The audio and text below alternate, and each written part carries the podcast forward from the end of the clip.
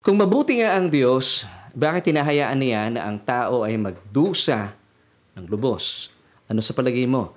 Well, kaibigan, ito po yung ating bagong tanong na bibigyan sa atin ng tugon. Mismo ng salita ng Panginoon. Kaya naman, ano pang hinihintay mo? Samahan mo na kami. Dito lang yan sa ating programa.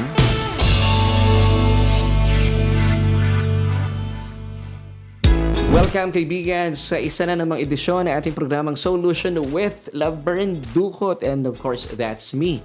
Maraming maraming salamat po once again that uh, you're able to join me sa ating pong Bible study online. At syempre ito nga pong programa naghahatid ng tugon at uh, tuon sa ating bawat tanong and ang uh, ating pong katanungan ay bagong-bago. At uh, ito po yung magbibigay sa atin ng tugon sa tanong ng mga tanong. At ito po ay sadyang napapanahon. Well, bago po tayo magtuloy-tuloy sa ating uh, Bible study online, gusto ko munang batiin po lahat na ating mga kababayan saan man po kayong panig ng daigdig naroroon sa ngayon. Good morning, good afternoon, and of course, good evening.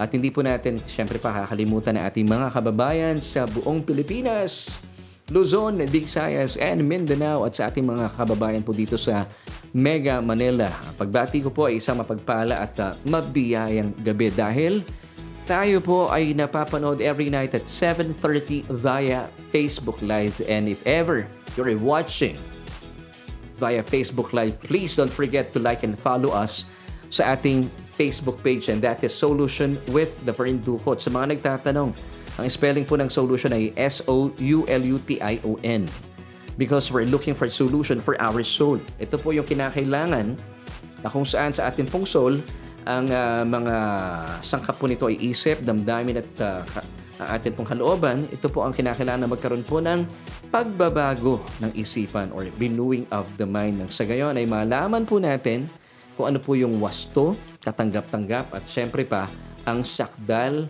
na layunin ng Diyos. At ito po yung nagaganap every Tuesday at 7.30. So muli po maraming maraming salamat kaibigan.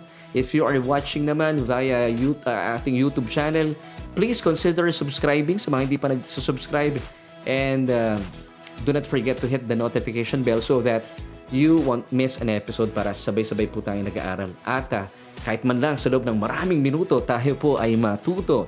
And today, ay pag-uusapan po natin isang napakagandang um, topic na ako po ay uh, talaga namang maraming kapatiran na nagtatanong sa akin ng tanong na ito. And of course, and that's why I I consider this question na tanong ng mga tanong. So ang atin pong episode for tonight ay if God is so good, if God is good, lagi nating naririnig. Well, if God is good, why does He allow people to suffer?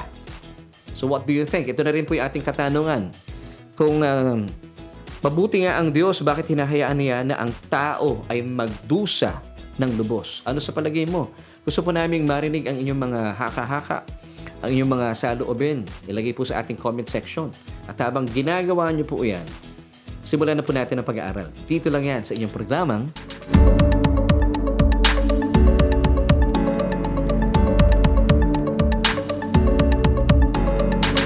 Maraming maraming salamat po for joining us once again. At uh, ito nga po ating programang Solution with Laverne Duhot. At ngayong gabi pong ito ay napakaganda po na ating mga pag-uusapan.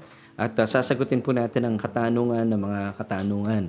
At uh, kanina po sa ating uh, personal account, Laverne Duhot, nagbigay po ako ng question doon para magbigay po ito ng hint sa ating mga pag-uusapan at pag-aaralan sa gabing ito. Kung Mabuti nga ang Diyos. Ito po yung ating question for tonight. Bakit hinahayaan niya na ang tao ay magdusa ng lubos? Bago po tayo magtuloy-tuloy sa ating pag-aaral ngayong gabing ito, ay gusto ko manabigyan po ng daan ang ilan sa mga nagbigay po ng kanilang kasagutan.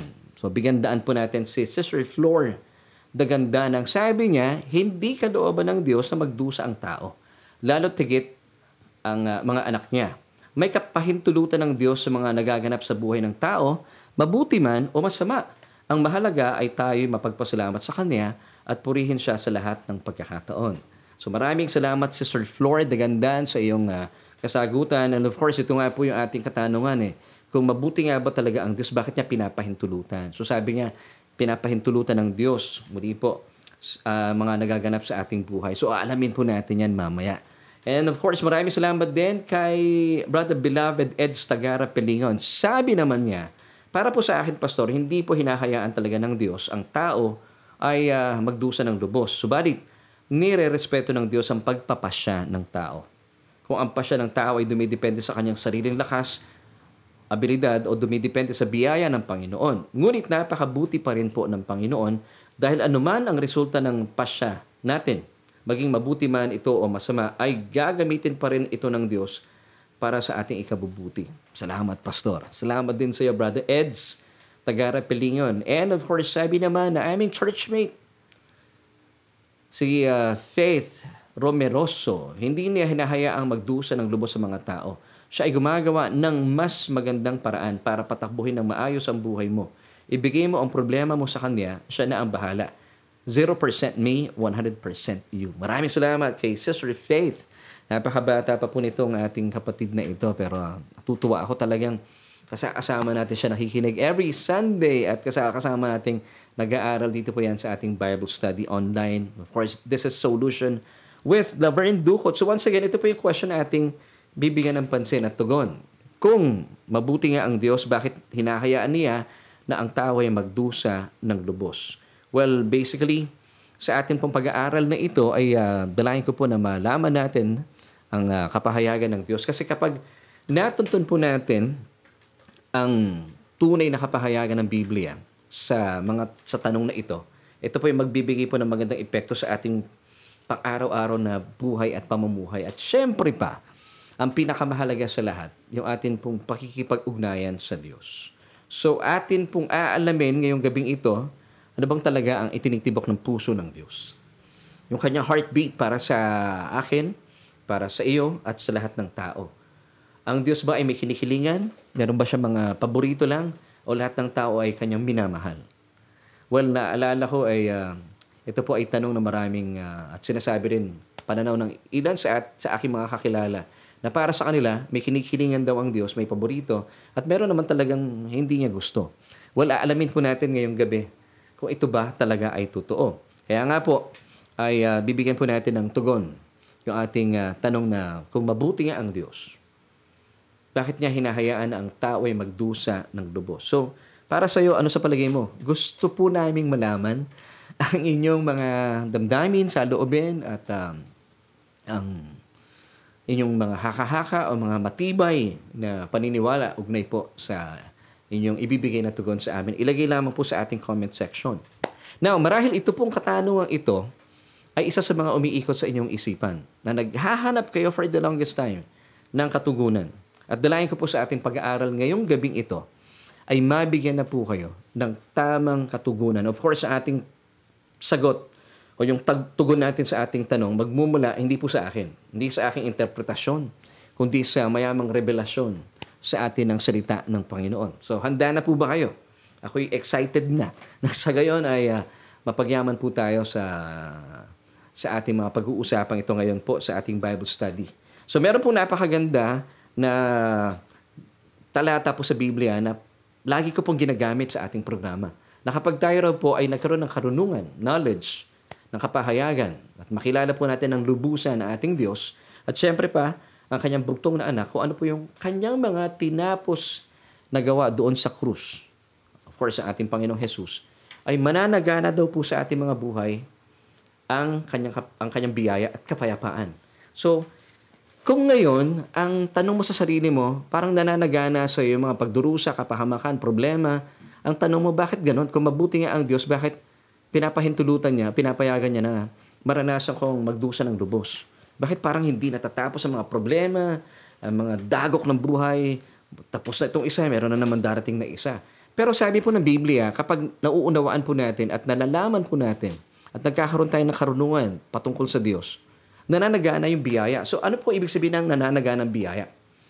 So kung yung kung ang may mga mananampalataya nagtatanong na, bakit ganoon parang mabuti ba talaga ang Diyos? Hindi matapos-tapos yung mga pagdurusa ko sa buhay.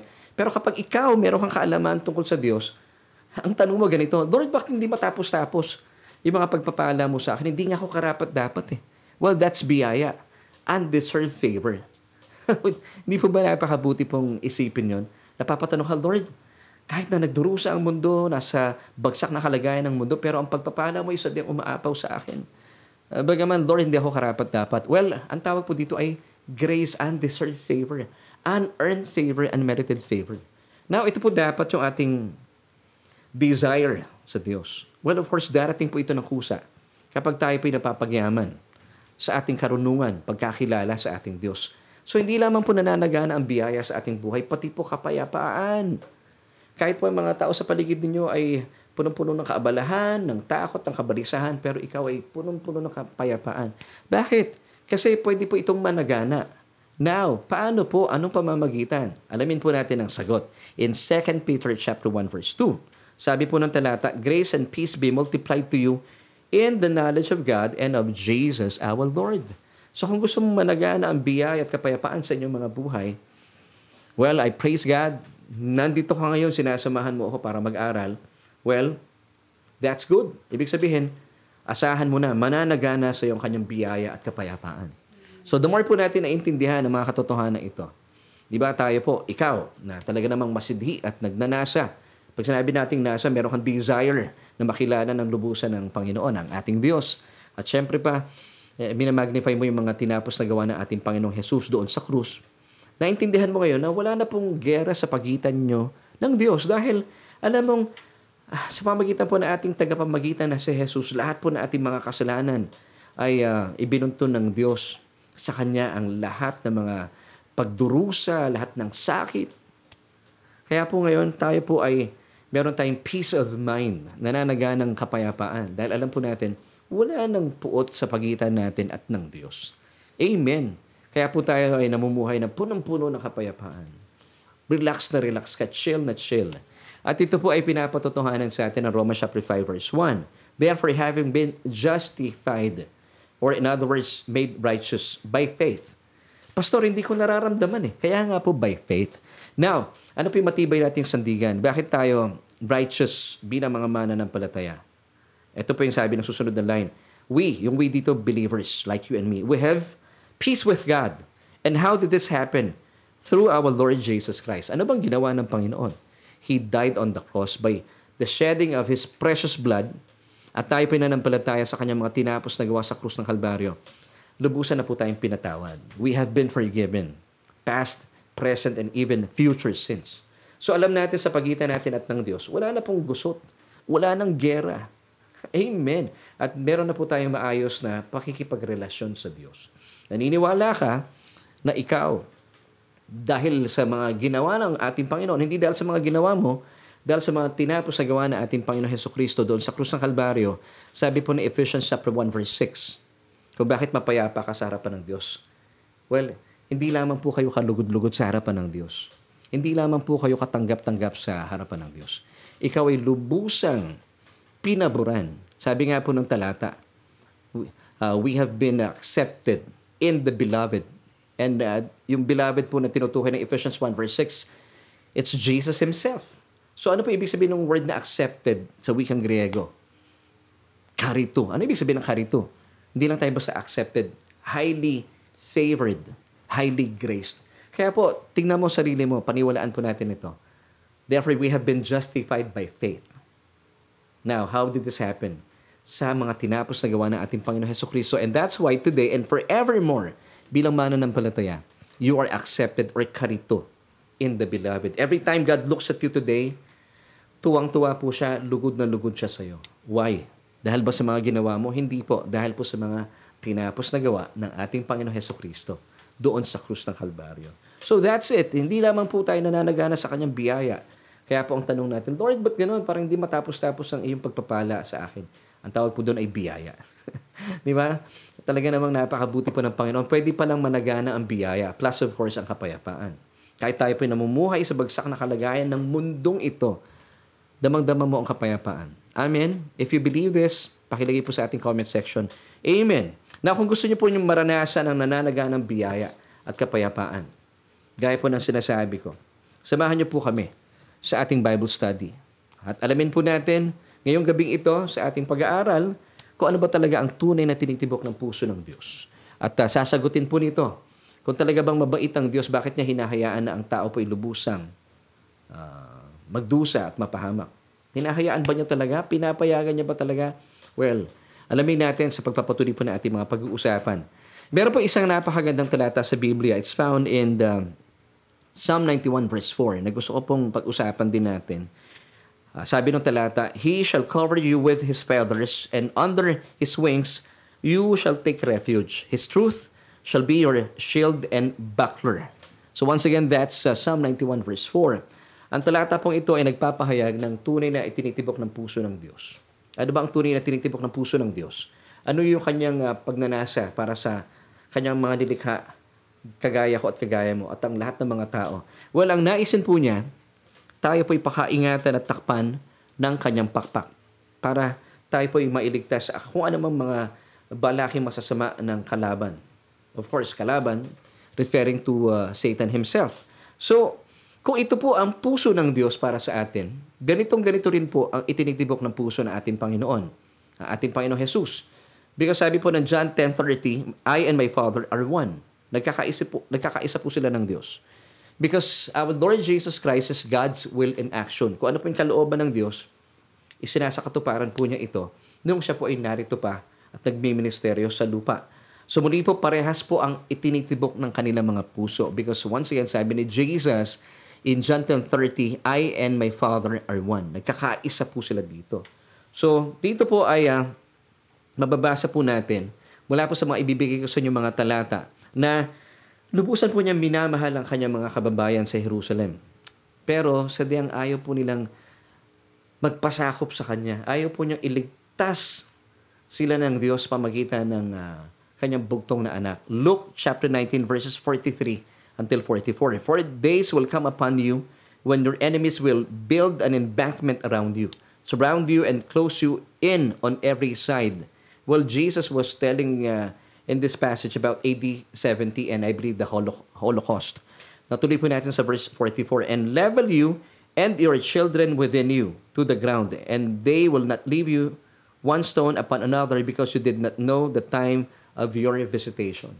Dahil po hindi nila kinilala ang uh, pagbisita o pagdatal o pagdating po ng bugtong na anak ng Diyos ay napahamak po sila. And I believe oh, ang layunan nga po ng uh, Diyos, siya po yung nagkatawang tao para kalingayan at lukuban niya ng kanyang pakpak ang kanyang mga kababayan. Pero sa kabila po na mga pagnanasang ito, hindi po nila kinilala ang pagdating ng ating Panginoon Heso Kristo bilang kanyang Mesaya.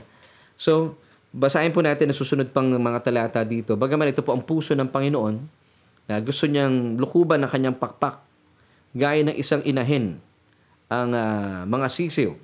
Eh, nireject po siya ng kanyang mga kababayan sa Israel. Matthew 23 verse 37 tells us, O Jerusalem, Jerusalem, the one who kills the prophets and stones those who are sent to her, how often I wanted to gather your children together as a hen gathers her chicks under her wings, but you were not willing. Basahin po natin sa Mabuting Balita Biblia, still Mateo 23:37.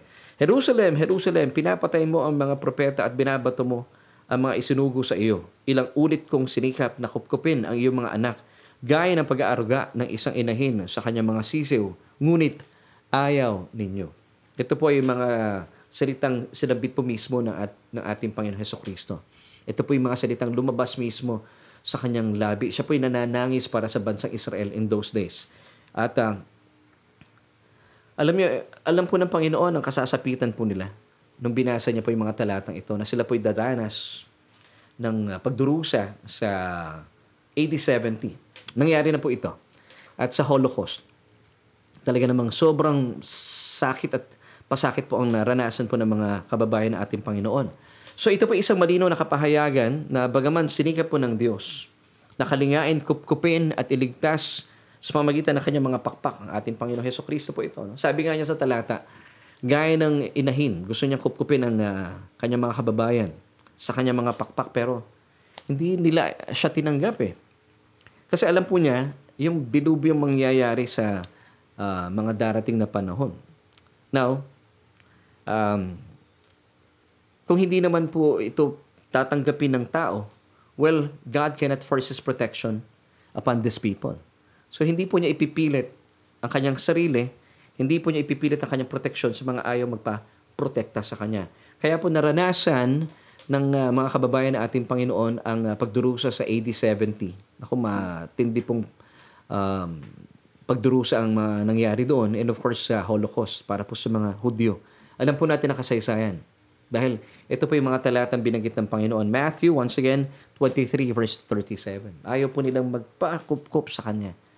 Bilang inahin, kupkupin niya kanyang mga sisiw, eh tinanggihan po siya ng bansang Israel. So I pray na nararamdaman niyo po yung puso ng Panginoon. So kita niyo puso ng Panginoon. Naisin po niya ang kabutihan para sa kanyang mga kababayan. Kung kaya't isinugo niya ang kanyang bugtong na anak. Well, of course, later on, kabilang na po tayo mga hentil. Sabi nga ng John 3.16, For God so loved the world that He gave His only begotten Son, that whoever believes in Him should not perish but have everlasting life. So, once again, naniniwala po ako na alam po ng Diyos ang masamang kasasapitan ng uh, mga Hudyo sa AD 70 at Holocaust dahil siya po ay omniscient. Maalam po siya sa lahat ng bagay. Amen.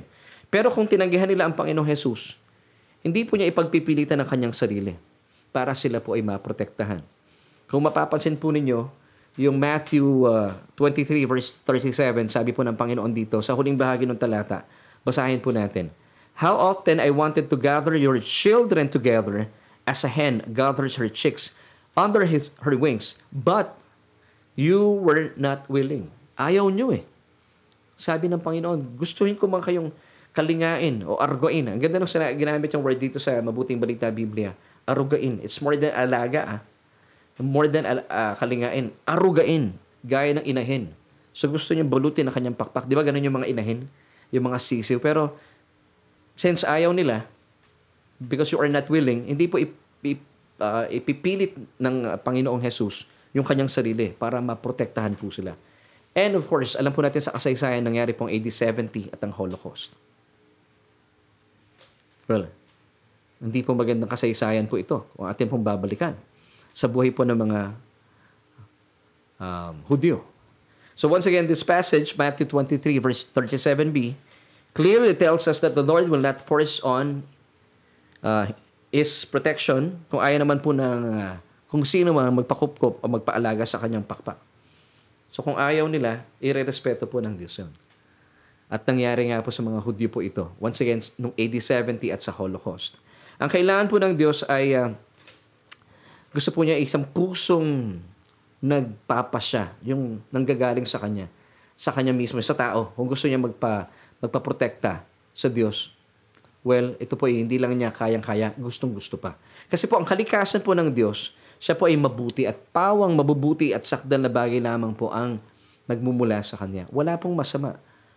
Walang masamang bagay na pwede magmula sa Diyos. Basahin po natin James chapter 1 verse 17. Every good gift and every perfect gift is from above and comes down from the Father of lights with whom there is no variation or shadow of turning. Now, sinasabi po ng ibang tao, pinapahintulutan daw po ng Diyos sa mga masasama ang pangyayari para naman sa ating kabubuti. Well, hindi po niya pwedeng ipahintulot ng mga masasamang mga pangyayari kasi sinasabi ng iba, pinapahintulutan niya yung mga mabubuting bagay at masasamang bagay para naman sa ating ikabubuti.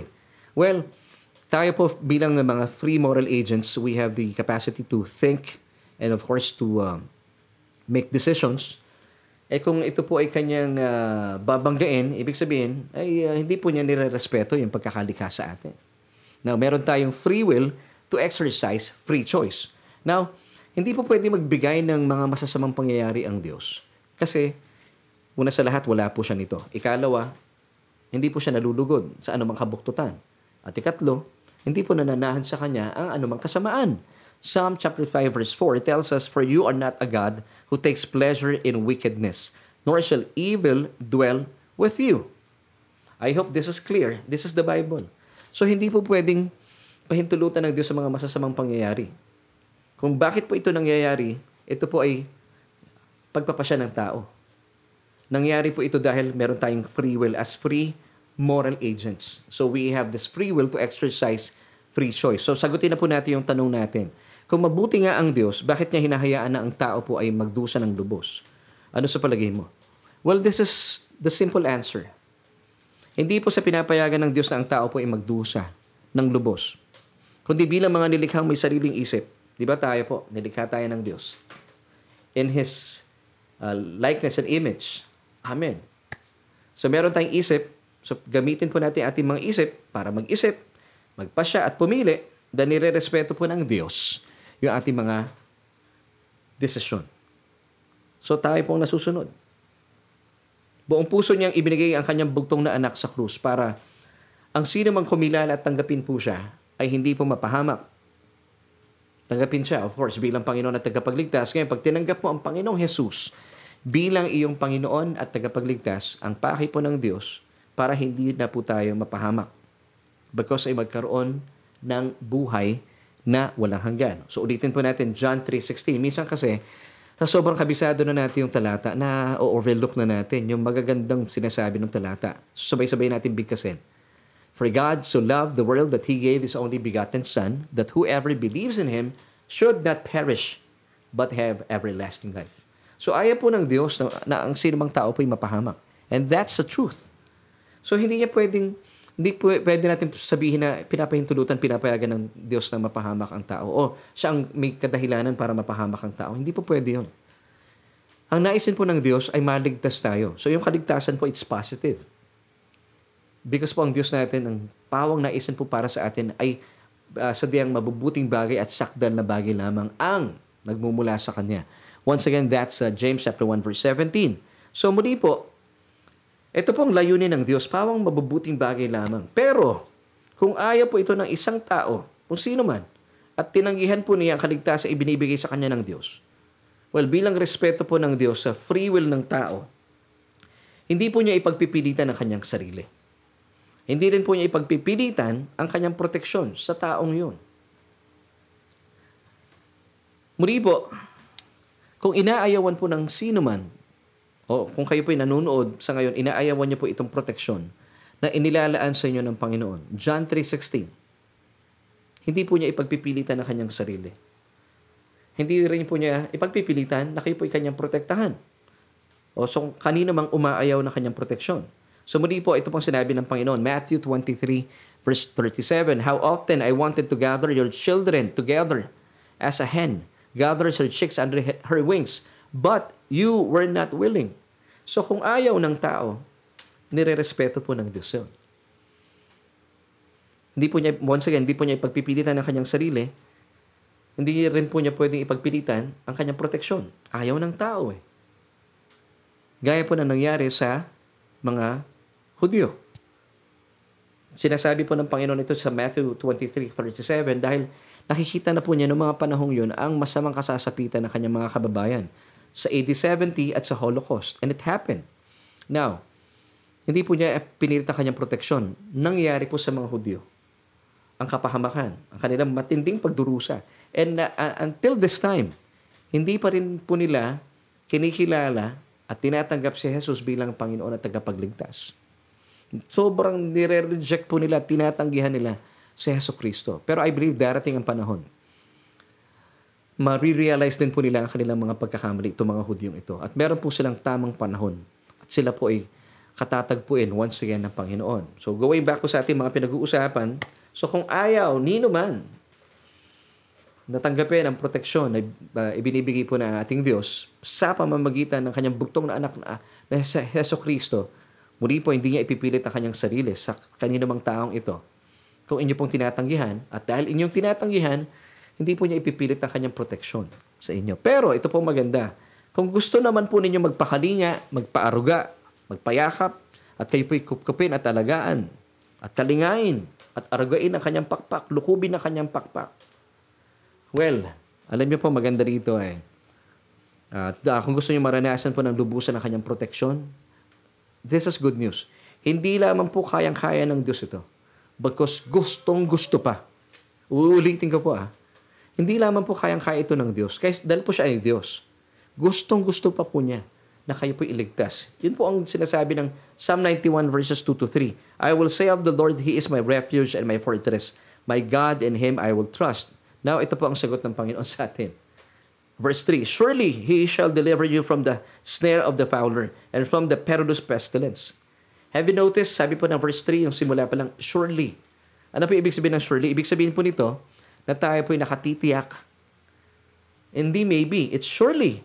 So tayo po makakati, makatitiyak sa pag-asa at makakaasa po tayo na tayo po ililigtas ng Panginoon mula sa anumang panganib at bitag. At kahit anumang matinding salot ay hindi tayo magdaranas. Take note, anumang matinding salot hindi tayo magdaranas. Hindi po kalooban ng Diyos sa tayo po ay nagdaranas ng anumang salot sa buhay. Now, this is uh, Psalm 93 verse 1. Basahin natin sa Tagalog. Mabuting balita, Biblia. Sa panganib at bitag, ikay kanyang ililigtas at kahit anumang matinding salot ay hindi ka maka- magdaranas. Na meron pong nagtanong sa akin before nito. Sabi niya, Pastor, sandali lang ha. Hindi mo ba naaalala, Pastor, na meron po nakasulat sa Biblia na sinasabi po na magdurusa rin tayo gaya ng pagdurusa ng ating Panginoong Heso Kristo. Well, hindi ko po ah, ipagkakaila. Meron po talaga nakasulat sa Biblia na mababasa po natin. Totoo, na mararanasan po natin ang ilang mga pagdurusa na naranasan ng ating Panginoon. Basahin ko lamang po sa inyo. Romans 8.17 And if children, then heirs, heirs of God, and joint heirs with Christ, if indeed we suffer with Him, that we may also be glorified together. Pero, take note, yung suffer po na binabanggit ng Romans 8.17, hindi po ito yung pagdurusa na mga salot o whatsoever na matitinding kahirapan sa buhay. Hindi po. Hindi po. Sabi nga po na Isaiah 54:17, if uh, you still recall, sabi ng uh, talata, No weapon that is formed against you shall prosper. Even though the weapon is already formed, but the good news is, it will never prosper against you kung kayo po ay anak ng Diyos. Now, this only happens to those who believe. Now, ano po yung suffering na binabanggit po ng Romans 8 verse 17? Hindi po yung suffering na mag, magdurusa ka sa salot ng mundong ito. Hindi po. Yung sinasabi po dito na suffer, it's all about persecution na mararanasan natin bilang mga nakipag-isa kay Kristo because that's but natural. Kung kayo po ay ay ka, tagasunod at nakipag-isa kay Kristo Jesus, eh syempre tayo po ay aalipustahin ng mundong ito dahil hindi po kilala ng mundong ito at hindi kinikilala ng mundong ito, pwedeng kilala po ng mundong ito sa ang Panginoon, pero hindi nila kinikilala na si Jesus ang Panginoon. So dahil tayo po kinikilala natin, hindi lang natin kinikilala ang Panginoon, nakipag-isa pa tayo sa Kanya, naturalesa na tayo po ay aalipustahin din o ipe-persecute ng mundong ito. Ito po ang sinasabi na suffer with Christ. At ito po ay bibigay ko sa inyo yung verse bilang patunay. Ha? Uh, matatagpuan po natin sa 1 Peter chapter 4, verses 13 until 14. But rejoice to the extent that you partake of Christ's sufferings, that when His glory is revealed, you may also be glad with exceeding joy. Now, verse 14 tells us, If you are reproached for the name of Christ, blessed are you. So it's but natural na maranasan po natin mga reproaches na ito, mga pangalipos na ito, mga bashings na ito. Ito po yung mararanasan natin ng mga sufferings. Okay?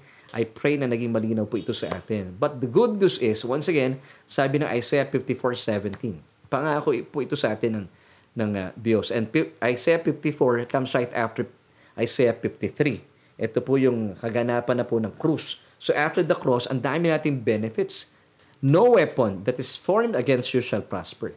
Even though the weapon of Satan is already uh, formed, gawa na, but it will never prosper against you and against me. Amen. Praise God. Pakilagay nga po sa ating comment section. Praise the Lord. Amen.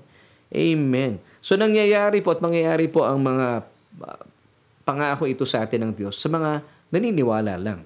Pero kung hindi po kayo naniniwala, gaya po na sinabi ko kanina, hindi po igigiit, hindi po ipagpipilitan ito sa inyo ng Diyos. I pray na maging malinaw po ito. Kasi may mga ibang Kristiyano, limitado lang po yung kanilang paniniwala. Well, nire-respeto po ng Diyos yun. Pero if you believe this, itong ating pinag-uusapan, please pakilagay po sa ating comment section, Amen. So muli po, nangyayari at mangyayari lamang po ito sa mga naniniwala. So please, mga kaibigan, mga kapatid ko nanonood, never take for granted yung protection ng Panginoon. Alam niyo po sa bahay namin, every time na kami po umaalis sa aming tahanan, talagang sinasabi ko sa mga anak ko, mag-pray tayo. It, it, talagang we never take for granted yung protection ng Panginoon. Pinagpipray ko, Lord, I claim ang protection mo. Malayo po kami sa anumang aksidente, sa kuna, at anumang mga trahedya sa mundong ito. In Jesus' name, I claim, Lord, your protection. By praying this prayer, we are not uh, taking for granted yung kanyang protection. At uh, alam niyo po, napaka-freak ng kalaban. gagawa at gagawa po yan ng uh, mga bagay na ikasasama natin. So, ang atin pong sandata, manalangin tayo. Sabihin po natin yung ating pananampalataya, Lord, you are my refuge and my shield. You are my strength. Speak life to your situation. At pag kayo po aalis ng bahay, and even yung mga anak mo, ipag-pray mo, Lord, wala pong magaganap na anumang aksidente sa aking mga anak. I claim their protection in Jesus' name. Amen. So gawin po natin ito. So once again, never take for granted yung protection na nilalaan sa atin ng Panginoon. Kasi meron po ibang mga mana ng palataya, sinasabi nila ganito, kaya hindi na po sila nagpipray. Sabi nila, eh kung gusto man, naman ng Diyos na ako'y ingatan, eh bahala siya.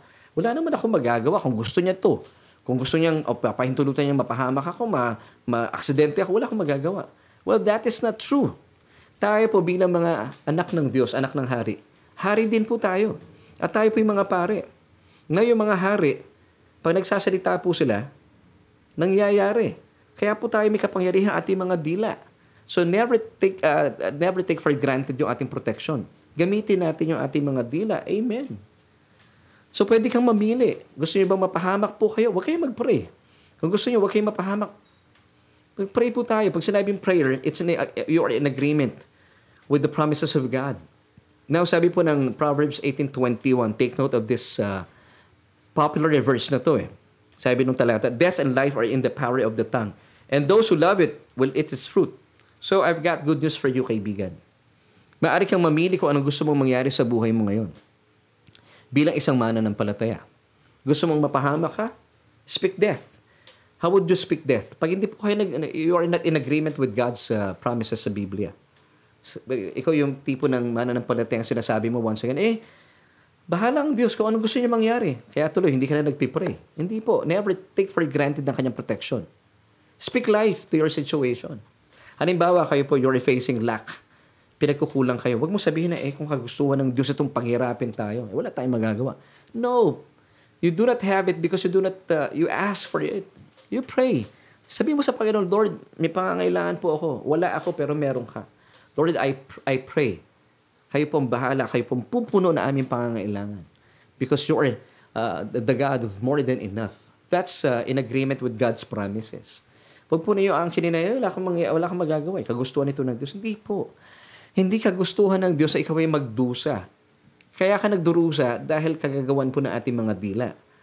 We take for granted yung protection ng Diyos. Magtatamad-tamaran tayo tuloy. Now, ay, hindi ko rin po masisi dahil siguro, kulang po tayo sa kaalaman. Sabi nga po ng Hosea 4 verse 6, My people, take note, my people, God's children are destroyed for lack of knowledge. Now, kung bakit po kayo nakikinig sa ngayon, nanonood ng ating Bible study, God is giving you knowledge. So, wag po kayo mag-pray o wag kayo ma- tanggalin niyo na po yung mali yung paniniwala. Kung ito yung kinalalagyan ko sa ngayon, pinahintulutan ito ng Diyos. Hindi po ang Diyos ang may kagagawa niyan. Speak life to your situation. Kung may sakit po kayo, wag niyo aangkinin yung sakit na yan. Hindi po bigay yan ng Diyos. Now, anong gagawin ko, Pastor? Marahil ito yung tanong mo. Speak life to your situation. I am the healed of God. Amen. Amen. Speak life. Kung may problema po kayo sa inyong pamilya, yung asawa mo, instead na mag-rant po kayo sa social media, speak life to your situation. Sabihin mo sa Panginoon, deklara mo by faith, Lord, magkakaayos kami ng asawa ko in Jesus' name. Because as a believer, sabihin mo, I am the righteousness of God in Christ Jesus. At ang panalangin ng mga righteous ay pinapakinggan. And that is you. So speak life to your situation. Kahit po bags, na, nasa bagsak na kalagayan ka ng mundong ito, hindi po masusunod ang katamaran natin. hindi po. Speak life to your situation. So mababago po ang takbo ng buhay ninyo gamit po ang ating mga maliliit na dila. Death and life are in the power of the tongue. Maliit man po ito pero i-honor po ng Diyos o ni Satanas kung anong sinasabi mo. Bilang hari. Amen. E sinasabi nga ng ibang tao, eh, salita lang naman yan. Eh. Akala po ninyo salita lang. Pero ino-honor po ito ng kung sino man nakakapakinig. Kung kayo pinagsasalita ng kamatayan, mararanasan po ninyo ang kamatayan. Sabi ng Proverbs 18.21.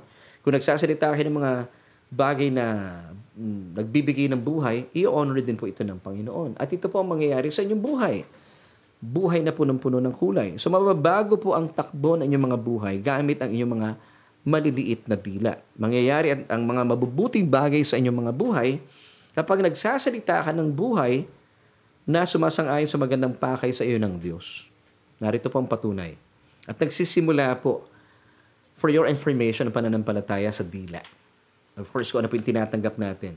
Dila pa rin. 2 Corinthians 4.13 And since we have the same spirit of faith, according to what is written, I believed, and therefore I spoke. Ito po yung ginagawa ng mga old-time believers in the Old Testament. Now, we also believe and therefore speak. Speak. Eh, eh, pastor, kasi hindi ko nakikita eh. Kaya nga po by faith, speak. Sabihin mo kung ano yung gusto mong mangyari and it will happen. Now, sabi po ni Jesus in Matthew 6.31 sa King James Version, hindi ko na po nailagay sa ating sa ating PowerPoint. Sabi niya doon, therefore take no thought, saying. Kung meron po kayong mga bad thoughts, paano po ito kukunin ng kalaban? By you saying it. So, kung meron kayong mga bad thoughts, huwag niyo na pong sabihin. Instead, bite your tongue. Or kung gusto niyo magsalita, say the opposite. Halimbawa, naisip mo, wala na akong pag-asa sa buhay. Ma- ma- sinilang ako mahirap, mamamatay ako mahirap. Instead of saying those words, say the opposite. Hindi, hindi. Sinilang ako mahirap marahil.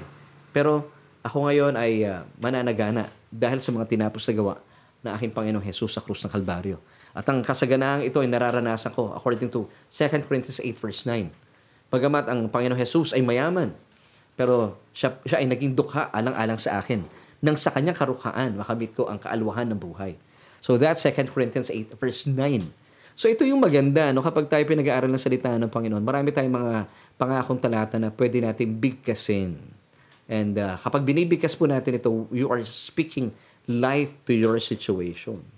So pakatandaan po natin na ang kagustuhan po ng Diyos ay pawang mabubuting bagay lang. Amen. At uh, tayo po ay gusto niya na tayo po ay mapabuti lang, hindi para tayo po ay uh, ay uh, mapasama yung buhay natin. Huwag mo tatanggapin yun. Eh kasi pastor, meron akong nunal dito, alam mo yun. May nunal din po ako dito eh, dalawa. Sabi nung lola ko nung araw, naku magpapasang ka ng, ng krus. Mahihirapan ka sa buhay. Sabi nung lola ko yun. Ngayon, nung araw, talaga sabi ko, medyo pinaniwalaan ko yun eh. Pero nung sabi ko, wala pa lang ganun. Huwag niyo pong papaniwalaan. Hindi ko may nunal ka dito. Huwag ka magbase sa nunal mo. Di totoo yun. Pawang naisin po ng Diyos ang pinakamabubuti sa inyong buhay. Kung ang sinabi po ng, uh, ng Panginoon sabi niya in John 10 verse 10b, I came that they may have and enjoy life and have it in abundance to the full till it overflows. So ang naisin po ng Diyos, kung ba't may nunal ka dito, hindi para paghirapin ka. May nunal ka lang. hindi ko mo dumaan yung itim na pusa, malas. Bless kami. Dati meron kaming uh, itim na pusa eh. So hindi po nakabase doon. Naka, atin pong biyaya na pagpapalang natatamasa, hindi po dahil sa mga nangyayari. Dahil po sa ating mga paniniwala sa mga tinapos na gawa ni Jesus doon sa krus. Amen. So muli po, sabi ng John 10 verse 10, na naparito pang Panginoon para bigyan tayo ng buhay na ganap at kasiyasiya. Now, para magkaroon tayo ng pagbabago ng isip, ano, hindi po pwedeng pahintulutan o hindi pwedeng nasa likod ng Diyos ang inyong mga pagdurusa at kapahamakan. Alam mo kung sino pong nasa likod nito? At ito po yung kanyang job description na pagdusahin ng tao. Ang Diablo. Misa kasi pinagpapalit natin ng trabaho ang Diyos at saka ang Diablo. Ang job description po ng Diablo, for your information, sabi ng John 10 verse 10a, the thief, of course, of course referring to Satan himself, comes only in order to steal and kill and destroy. Trabaho niya magnakaw, uh, pumatay at manira ng buhay. Hindi po ang Diyos yun. So kung meron man pong gusto kayo mapahamak at magdusa ng lubos, hindi po ang Diyos yun. Ang kalaban ng Diyos yun. Kung kaya nga po, gustong-gusto ng Diyos, natanggapin mo kanyang bugtong na anak. Bakit? Kasi kilala niya ang kalaban ng Diablo. Gusto niya kayong uh, pagnakawan, patayin at uh, sirain ng buhay. Ang Diablo yun. Kung kaya nga po, gusto niya kayong iligtas sa pamagitan ng pagtanggap at pagkilala sa kanyang bugtong na anak na si Jesus bilang inyong Panginoon at tagapagligtas. I pray na naintindihan na po natin ang pahay ng Diyos. Napakagad ng pahay ng Diyos sa ating mga buhay. At para sa iyo, sa iyo kaibigan, kung wala pa po kayong uh, personal na ugnayan sa Panginoong Jesus, hindi po sa pinapayagan ng Diyos na kayo po ay magdusa ng lubos. Hindi sa ayaw po niya kayong bigyan ng proteksyon. Hindi po kasi siya makakakilos sa inyong mga buhay kung hindi niyo siya papahintulutan at papayagang makapasok at maghari sa inyong buhay. So, paano siya magbibigay ng proteksyon kung hindi mo siya pinapahintulutan? Kung, paano mo siya uh, makakakilos sa inyong buhay kung hindi mo siya pinapapasok. So wala siyang pagkakataon na ingatan ka at kupkupin ka at uh, kalingain ka sa pamagitan ng kanyang pakpak, gaya na binasa natin kanina. I, I pray that uh, this makes sense, mga kaibigan. Pakatandaan na hindi po manghihimasok ang mapagmahal na Diyos sa inyong mga buhay. Ibig sabihin, hindi po niya kayo pwedeng maproteksyonan kung hindi po niyo siya hahayaan na tumuloy sa buhay mo dahil nire-respeto po niya yung ating mga pagpapasya. Bilang mga taong nilikha niya na may isip, na may kakayahang mag-isip, magpasya at pumili. So, napakabuti ng Diyos, no? Nire-respeto niya po tayo bilang mga individual. Now, in other words, nire-respeto po ng Diyos ang desisyon ng bawat tao. Amen. Kung ayaw po ninyo na tanggapin ang kanyang iniaalok, ang kanyang brutong na anak, kilalanin siya bilang inyong Panginoon at tagapagligtas, well, hindi po ipipilit ng Diyos ang kanyang sarili. Hindi po gagawin ng Diyos sa ipilit ang kanyang proteksyon. Eh, ayaw mo eh. Kung gusto naman, ito maganda. Eh, naku naman talaga namang, di ba, pinatunayan na po ng Diyos. Hindi lamang po niya kayang-kayang proteksyonan ka. Gustong gusto pa. Bakit? Kasi nga po, mahal niya po lahat ng tao. Hindi lamang ako, hindi lamang po ikaw. Lahat ng tao mahal niya. And that's why, sabi nga once again in John 3.16, For God so loved the world. Pag sinabing the world, referring to to the people of this world. Mahal niya po ang lahat ng tao. And that's why He gave up His only Son. That whoever believes in Jesus, His Son, will not perish, hindi po mapahamak, but have everlasting life. Nakita niyo po yung comparison hindi mapahamak ang tao bagkus magkaroon ng buhay na walang hanggan. Kasi kapag may buhay na walang hanggan, wala na pong pagkakataon ng kalaban. Para siya po ay ninlangin, sirain, wasakin, pagnakawan. Amen. Wala na pong kap- uh, kapangyarihan ng kalaban-laban sa taong ito. Amen. Kaya nga po, ah, ano bang panganib at bitag, gaya ng sinasabi ng uh, binasa natin kanina, ay wala na pong kapangyarihan ng kalaban-laban sa atin. Psalm 91, verses 3 to 4 tells us, sa panganib at bitag, ikay kanyang ililigtas. Wow! Praise God! Ulitin po natin ha, basahin ko muli ha. Sa panganib at bitag, ikay kanyang ililigtas at kahit anumang matinding salot ay di ka magdaranas. Dulukuban ka niya sa lilim ng kanyang malapad na pakpak at sa kalinga niya ay palagi kanyang palagi kang nakatitiyak. Iingatan niya at ipagsasanggalang pagkat siya'y tapat. Wow. Hindi ko ba kayo kinikilig? sa nananaga ng pag-ibig sa atin ng Diyos.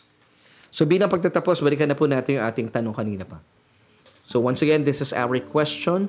Kung mabuti nga ang Diyos at siya po'y talagang mabuti at mapagmahal pa, bakit tinahayaan niya ang mga tao ay magdusa ng lubos? Ano sa palagay mo? O ano nasa palagay mo? Well, this is our solution for tonight.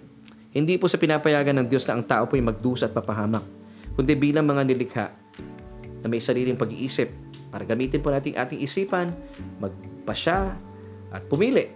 Well, kung ano man po inyong pinili, ire-respeto po ng Diyos yon. So, atin pong solution ay uh, kung pinili mo na hindi siya tanggapin bilang iyong Panginoon na tagapagligtas, ire-respeto po ng Diyos yon. Hindi po sa hindi kayo kayang proteksyonan ng Diyos, eh ayaw mo eh. Gaya po na sinabi ng Panginoon kanina, binasa natin sa Matthew 23 verse 37. Sabi ng Panginoon Jesus, gusto niyang kalingain, arugain ang, ang mga kanyang kababayan, ang Israel, bilang inahin siya, bilang kanyang magsisiyo, at, uh, kanyang arugain sa kanyang pakpak, eh ayaw nila. So naranasan po nila yung 80-70, yung matinding uh, kapahamakang ito, and of course yung Holocaust. Nangyari po ito sa kasaysayan. Gayon din po ito ay mangyayari din po sa kanino mang tao na inaayawan o nire-reject ang Diyos sa pagtanggap sa kanyang bugtong na anak na si Jesus. So, hindi po ang Diyos na nagpapahintulot. Pinahihintulutan po ng tao. So, sino po naglalagay sa sitwasyon ng kapahamakan at pagdurusa? Hindi po ang Diyos. Mahal tayo ng Diyos eh. Mabuti siya eh. Sino nagdadala sa atin sa kapahamakan? Tayo rin po. Tayo rin. Ngayon, ang gusto po ng Diyos, tanggapin natin ang kanyang bugtong na anak para yung banal na espiritu ng Diyos ay sumaating espiritu rin. At nang sa gayon, Kapag tayo po ay meron ng Espiritu ng Diyos, meron din po, we have the mind of Christ. At nagpapasakop na po tayo sa kanyang kapangyarihan at pwede na po siyang kumilos sa ating mga buhay para tayo po ay proteksyonan at iligtas sa anumang mga masasamang pakay ng kalaban. Amen. Kaya po pwede nyo panghawakan bilang mananampalataya yung Isaiah 54:17. No weapon that is formed against you shall prosper, even though the weapon of Satan is already formed. Gawa na. But it will never prosper against you. Hindi po ito magtatagumpay laban sa iyo. Kaya po never take for granted God's protection. Ang kinin po natin ito every time we pray. Let's speak life to our situation. So para maranasan po natin ang pagliligtas at proteksyon sa ating buhay ng Panginoon, kailangan lang po ninyong tanggapin ang paanyaya sa inyo ng Diyos sa tanggapin ng kanyang anak na si Jesus. Kung wala pa po kayong relasyon sa kanyang bugtong na anak, tanggapin mo siya bilang iyong Panginoon at tagapagligtas dahil ito lamang po talaga ang paraan, natatanging paraan para makatakas po tayo sa mga bitag ng kalaban. Wala nang ibang pamamaraan. John 3.7 tells us, Do not marvel, sabi ni Jesus. Siya mismo po ang nagsabi nito. Do not marvel that I said to you, you must be born again. So muli po sabi po ng talata at sabi po ng ating Panginoong Heso Kristo, you must be born again. Kung kayo po'y wala pang relasyon sa ating Panginoong Heso Kristo, you must be born again. And this is is an imperative statement. Pag sinabi imperative, wala na ibang pamamaraan. Ito lang, natatanging pamamaraan. Pag sinabi imperative, meaning it's a must for you to be saved. If you want to be saved. Kung ayaw mo naman, it's your choice. Muli po, hindi pagpipilitan ng Diyos sa kanyang sarili sa inyo kung ayaw po ninyo because He loves you so much and He respects you. But of course, kung bubuksan po natin ang puso ng Diyos, He wants you to be saved. And for you to be saved, it's a must for you to be born again because this is an imperative statement. Hindi po ito alternative. Pag sinabi imperative, wala na ibang pamamaraan.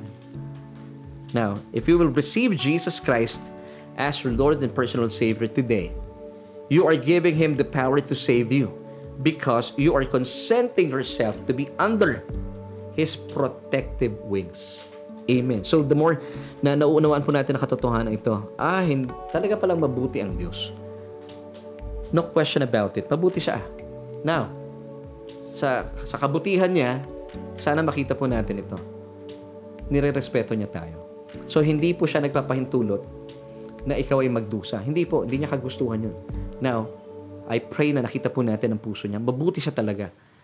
Pero nire-respeto niya po kayo. Kung ayaw mo siyang tanggapin bilang iyong tagapagligtas at uh, uh, Panginoon ng iyong buhay, nirespetuhin niya po iyon.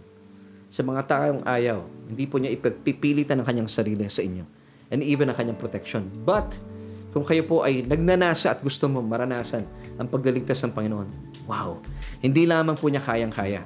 Gustong-gusto pa. Amen. At ito po'y mararanasan lamang ng mga taong naniniwala at naglagak ng kanyang pagtitiwala kay Kristo at sa kanyang mga tinapos na gawa doon sa krus ng Kalbaryo. Well, kaibigan, thank you po once again for joining me sa atin pong uh, uh, mahaba-habang minuto ng pag-aaral at dalayan ko po na tayo po'y natuto. And this time, ay gusto ko pong ibigay sa inyo ang napakagandang opportunity na ito. If you want to be saved, well, sabi po once again ng John 3.7, you must be born again. And I believe kayo po isa po sa mga namamangha. So yung tanong natin kanina, no, nasagot na. Di ba? Napapagyaman po yung biyaya at kapayapaan sa ating buhay. So hindi pala ang Diyos ang nasa likod ng mga kapahamakan at pagdurusang ito. Tayo rin po, bunga na ating mga maling pagpapasya. Pero kung papahintulutan po natin ng Diyos at uh, tanggapin ang kanyang paanyaya na tanggapin ang kanyang bugtong na anak, kilalanin sa ating buhay bilang ating Panginoon at tagapagligtas. Makakakilos na po ang Diyos sa inyong mga buhay. Mararanasan po ninyong sadya ang kanyang proteksyon. So kaibigan, I would like to invite you today. Please, pray this prayer with me. Kung gusto niyo pong tanggapin ng Panginoong Jesus. Ito po ay hindi sapilitan.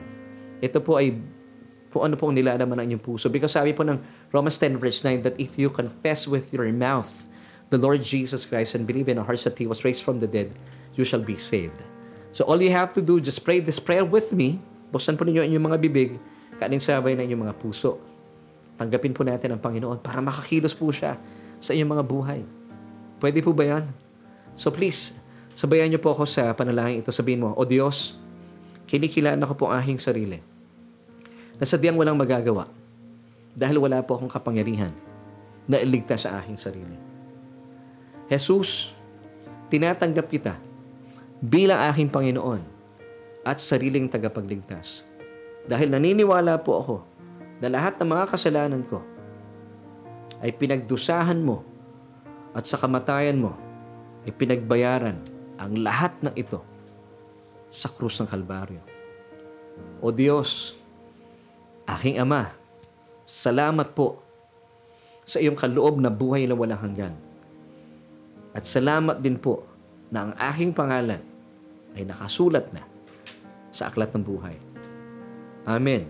Kung isa po kayo sa nag-pray ng panalangin ito, well, by faith, believe it, saved na po kayo. At dalayan ko po, uh, patuloy ko po kayong inaanyayahan, join us every Tuesday at 7.30 via Facebook Live. Dito po yan, mag-aral tayo. At uh, mamangha po tayo sa nananaga ng biyaya sa atin ng Diyos. And this time, gusto kong kausapin po, ikaw, kaibigan, marahil kayo po yung mananampalataya na. At meron po tayong wrong belief na ang Diyos po ay ay pinapahintulutan niyang magdusa ka dahil gusto kanyang disiplinahin o turuan. Hindi po totoo yan. Tayo po may kagagawan. Now, gusto po ng Panginoon, uh, never t- take for granted His protection. Sabihin po natin, gusto natin mangyari. Speak life to your situation. Huwag natin paniwalaan yung sinasabi ng iba na, hindi, hindi, kung anong gustong mangyari ng Diyos, mangyari, wala kang magagawa. Hindi po. Binigyan niya po tayo ng karapatan at kapangyarihan through our little tongue. Because death and life are in the power of this little tongue. If you choose life, speak life to your situation. Kung may sakit po kayo, sabi mo, I am the healed of God. Kung kayo po ay kinaka po, sabi mo, pinagpala na ako ng Diyos. At sa kanyang uh, sa kanyang pagiging uh, sa kanyang paghihirap, siya ay naging duka sa krus ng Kalbaryo. Nakamit ko ang kaalwahan ng buhay. Hindi mo tatanggapin yung sinasabi ng mundo na kung pinanganak ka ng mahirap, mahirap ka na. Kung may sakit ka, bigay sa iyo ng Diyos. Hindi po yan. Nagmumula sa Biblia. Wala pong sinasabing kanya ng Biblia. Hindi po regalo ang sakit. Hindi po regalo yan. So speak life to your situation. And I would like to pray for you. Mahal ka ng Diyos at mabuti po talaga ang Diyos. At hindi niya layunin na ikaw yung mapahamak. Gusto niya magkaroon ka ng buhay na ganap at kasiyasiya. Pangako po sa atin ng Panginoon yan. So, can I pray for you, kaibigan? Sige po, let's pray. Aming Diyos, ang makapangyarihan sa lahat, salamat po sa kapatid na ito na alam pong kasama namin sa aming pag-aaral. Lord, thank you dahil binubuksan niyo po ang kanyang isipan. Pinapalitan mo ng katotohanan ng iyong biyaya na sadyang mapagpalaya.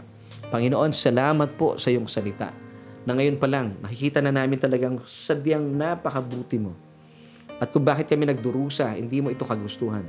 Ang kagustuhan mo ay isang buhay na ganap at kasiyasya. At ako po ay sumasang-ayon sa inyo. At dahil po ito ay talaga namang mangyayari dahil ito po'y pinagbayaran na ng aking Panginoon sa krus ng Kalbaryo. O Diyos, inaangking ko po lahat ng iyong mga pagpapala bilang biyaya sa aking buhay. Salamat sa iyo, O Diyos. Ito po ang aking panalangin sa matamis sa pangalan ng aking Panginoong Jesus. Amen at Amen.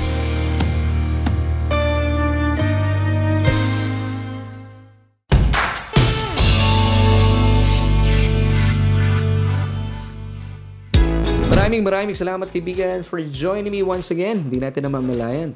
Halos uh, tayo po ay uh, patapos na at tayo nga po inasa uling bahagi na ng ating programa. Well, thank you for joining me. Dito po yan sa Solution with Lover and Duhot and of course that's me. Salamat ha, hindi mo ako iniwanan. At kung kayo po ay napapagpala at naniniwala sa ating mga pinag-uusapan, please paki-share yung ating pong programa sa inyong mga kaibigan, kakilala at mga kapamilya. Siyempre naman, para hindi lang kayo na bless, napapagpala rin po sila. At uh, patuloy po kaming samahan at salamat po sa inyong pakikipag-agapayan sa pagsuporta po sa ating gawain dahil kung hindi po kayo nananalangin para sa gawain at salamat din po sa mga taong nagbibigay ng kanilang suporta para magtuloy-tuloy po ang ating gawain. Please, uh, if you want to invest sa gawain ng Panginoon, please do so kailangan na po marinig po ng maraming tao ang tunay na ebanghelyo para magtuloy-tuloy po ito. At nang sa gayon, maraming tao ang maabot. Hindi lamang po sa Pilipinas, pagkos mga kababayan din natin sa labas ng ating bansa. So once again, sa ngalan po na aking buong pamilya, we thank you so much at nais pong iwan sa inyo ang 3 John chapter 1 verse 2. Beloved, I wish above all things that you may prosper and be in health, even as your soul prospers. Bye!